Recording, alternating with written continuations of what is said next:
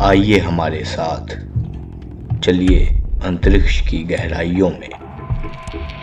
आप सुन रहे हैं हमारा हिंदी पॉडकास्ट लिटिल बिग विज्ञान।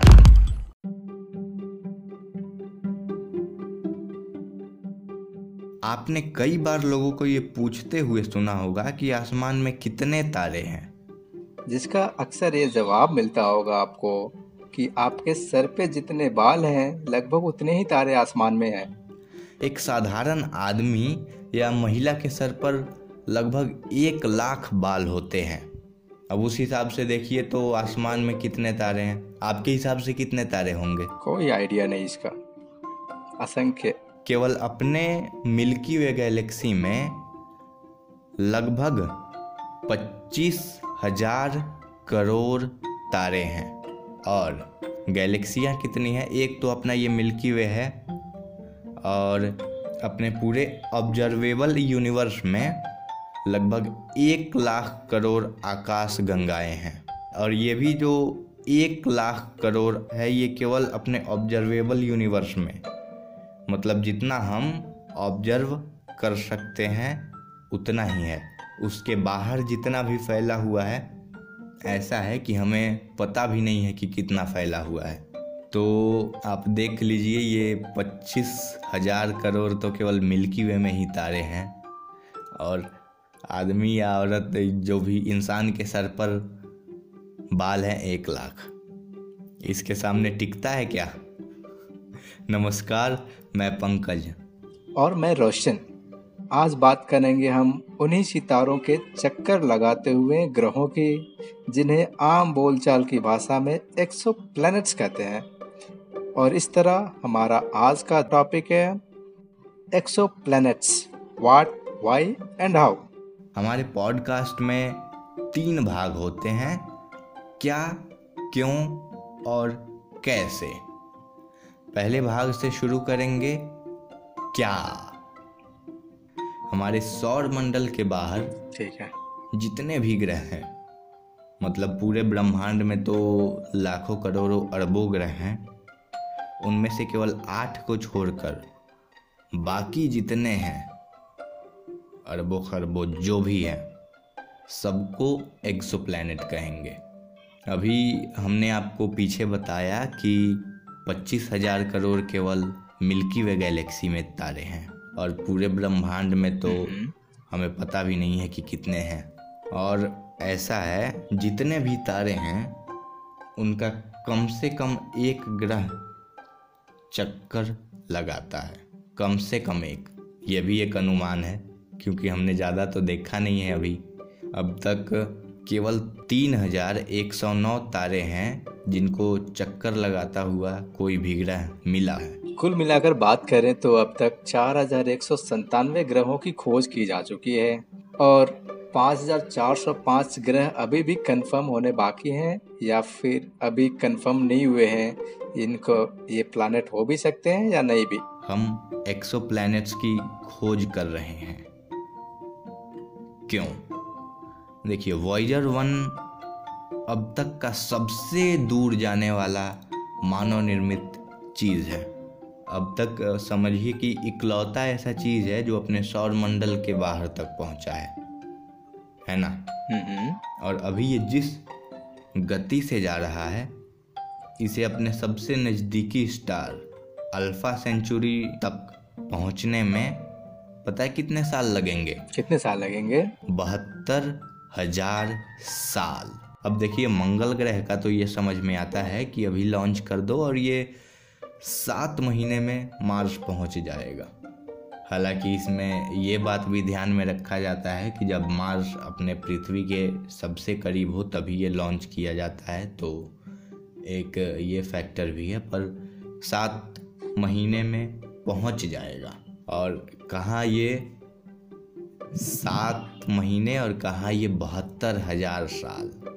इतने में तो हमारी हज़ारों पुरुषें जन्म लेगी और मर जाएँगी। वो भी अपने सबसे नज़दीकी स्टार तक पहुँचने के लिए। तो हम ऐसे ग्रह खोज ही क्यों रहे हैं जहाँ हम जा ही नहीं सकते हैं? अब बहत्तर हज़ार साल तो कोई ज़िंदा नहीं रहेगा। तो फ़ायदा क्या है? हम क्यों ढूंढ ही क्यों रहे हैं इसको? आपका क्वेश्चन तो काफ़ी इंटरेस्टिंग है, मगर आपको इस बारे में जानकर खुशी होगी कि हमारा जो ह्यूमन माइंड होता है, काफ़ी क्यूरियस होता है। हम इंसानों को किसी भी चीज़ के बारे में गहराई से जानने में बहुत ही इंटरेस्ट आता है। इंसान किसी भी चीज़ के बारे में सिर्फ़ थोड़ी सी जानकारी से कभी खुश नहीं होता है है ना? जिस तरीके से हम सभी को पता है कि हमारा घर इस धरती पर किस देश में है, किस गाँव में या किस शहर में है, ठीक उसी तरीके से हमारे वैज्ञानिक इस पृथ्वी की पोजीशन ब्रह्मांड में कहाँ है और किस स्थिति में उस बात का भी पता लगाने के लिए दिन रात लगे हुए हैं। जैसा कि आपको पता है वॉयजर वन और टू को अब तक 40 साल से भी ज़्यादा हो चुके हैं ब्रह्मांड यात्रा करते हुए। अब इंटरस्टेलर स्पेस में वे लोग पहुँच चुके हैं। अब वैज्ञानिक उस जगह के बारे में और भी अधिक जानना चाहते हैं जो करोड़ों साल पहले आसपास के स्टार्स की डेथ के बाद उनके मटेरियल से भरी पड़ी है, जिनसे वे स्टार्स बने थे। वॉयजर वन को बृहस्पति और शनि ग्रह की खोज करने के लिए भेजा गया था, जिससे कि हम पृथ्वी वासियों को उन ग्रहों के बारे में और भी अधिक जानकारी मिल सके। जबकि वॉयजर टू को यूरेनस और नेपच्यून के बारे में जानने के लिए भेजा गया था। और जैसा कि आपने कहा कि हम जब हम इतनी दूर जा ही नहीं सकते तो ऐसे ग्रहों को ढूँढने का क्या मतलब? तो आपको जानकर खुशी होगी कि वैज्ञानिक ऐसी तकनीकों का भी आविष्कार अवश्य करेंगे, जिसकी मदद से हम मानव भी अंतरिक्ष टूर पर जा सकेंगे। भले ही अभी वो दिन काफ़ी दूर नज़र आ रहे हैं, मगर ये दिन अवश्य आने वाले हैं, आने वाले समय में। चलिए, ये तो पता हो गया कि एक्सो प्लैनेट ढूंढ रहे हैं। ये भी पता चल गया कि क्यों ढूंढ रहे हैं। लेकिन सबसे ज़रूरी बात तो रह ही गई कि आखिर कैसे ढूंढ रहे हैं।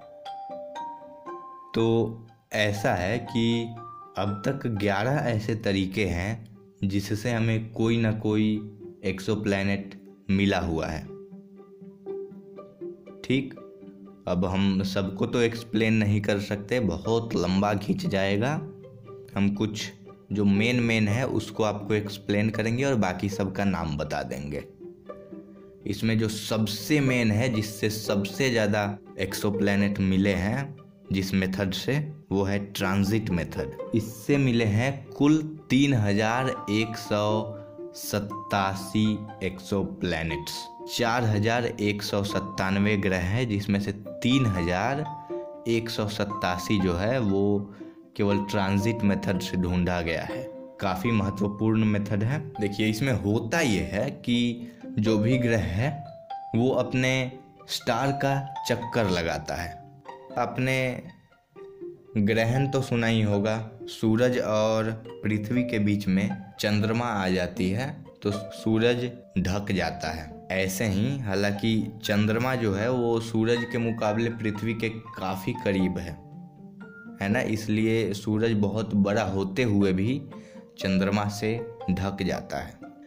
अब ऐसे ही कोई भी स्टार है, उसका चक्कर कोई प्लेनेट लगा रहा है तो उसमें भी ऐसी स्थिति तो ज़रूर आएगी कि कभी वो प्लेनेट घूम के स्टार के और हमारे बीच में आ जाए तो वो स्टार को कवर कर ले।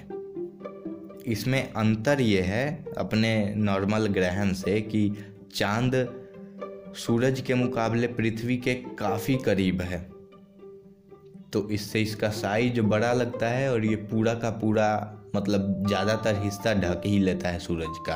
उधर स्टार्स बहुत बड़े हैं और ग्रह छोटे हैं। होते ही हैं जनरली तो इसलिए वो जो प्लेनेट है, वो अपने स्टार को पूरी तरह नहीं ढक सकता।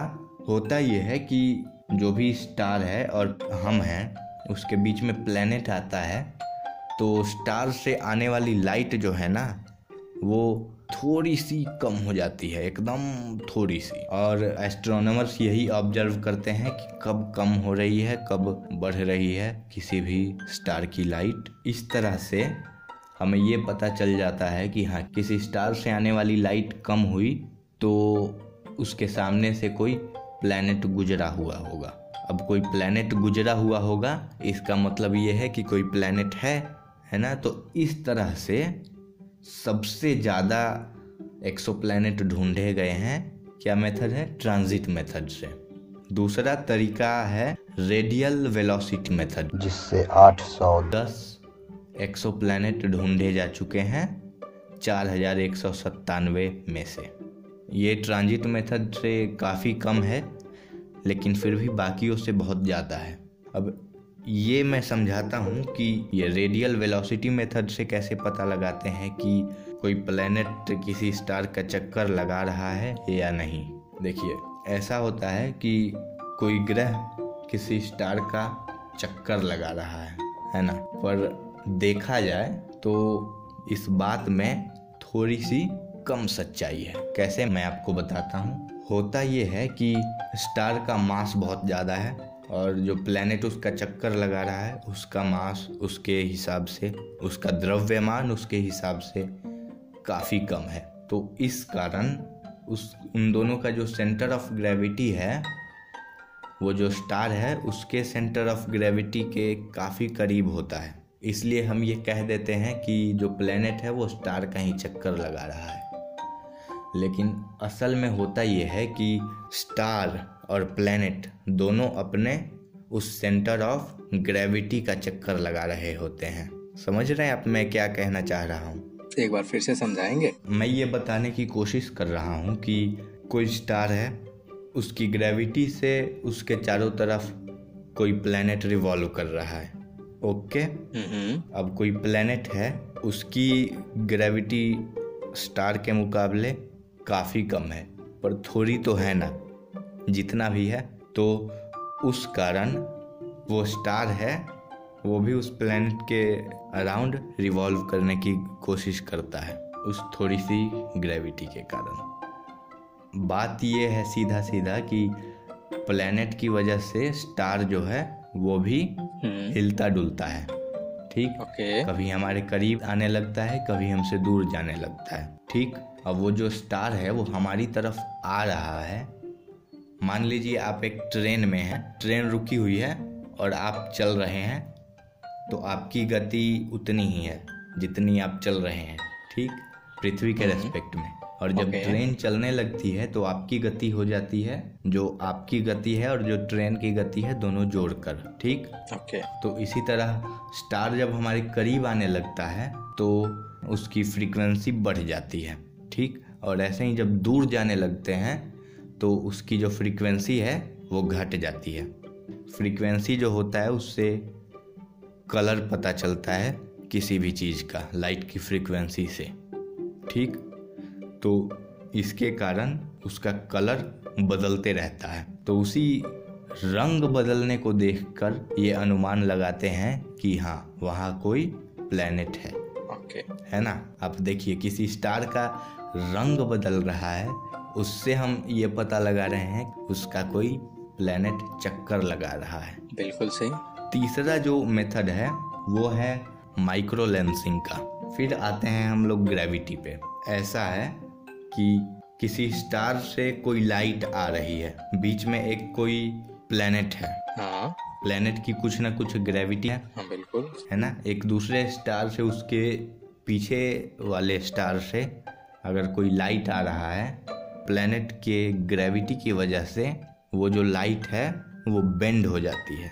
तो एक जूम होने वाला जैसा इफ़ेक्ट हमें मिलता है। तो इससे हम अंदाज़ा लगाते हैं कि वहाँ कोई प्लेनेट है। इस तरीके से हमने छियानवे नाइन्टी सिक्स एक्सोप्लैनेट्स खोज लिए हैं, जो कि ट्रांजिट और रेडियल वेलोसिटी मेथड से काफ़ी कम है। उसके बाद तो चौथा तरीका है इमेजिंग का। इससे 50 ग्रह ढूंढे जा चुके हैं, जो कि बाकी तीनों से काफ़ी कम है। इसमें सिंपली जो हम लोग समझते हैं कि टेलीस्कोप से किसी ग्रह को ऑब्ज़र्व किया जाता है, किसी स्टार को ऑब्ज़र्व किया जाता है, उससे पता लगाया जाता है कि हाँ यहाँ पे कोई ग्रह है, देख के विजुअली जबकि बाकी के ऊपर के तीनों मेथड्स में देख तो रहे हैं हम, पर डायरेक्ट ग्रह को नहीं देख रहे हैं, उनके इफ़ेक्ट को देख रहे हैं। और ये जो चौथा है, इसमें हम डायरेक्ट ग्रह को ही देखते हैं।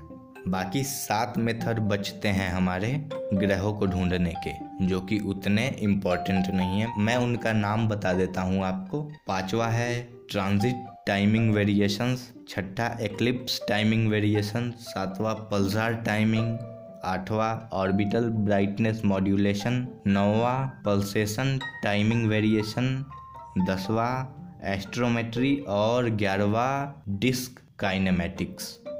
अब, ये जो एक्सो की दुनिया है, जो भी इंटरस्टेलर चीज़ें हैं, हमारे सौर मंडल के बाहर, वो बहुत बड़ी है। तो अब तक का तो इतना ठीक है। इसके आगे हम इस टॉपिक पर और भी एपिसोड्स करेंगे फ्यूचर में। कभी ना कभी करेंगे, क्योंकि ये हमने सब कुछ तो आपको नहीं बता दिया, काफ़ी कुछ रह गया होगा। फ्यूचर में भी हम इस पे बात करेंगे। चलिए, ठीक है?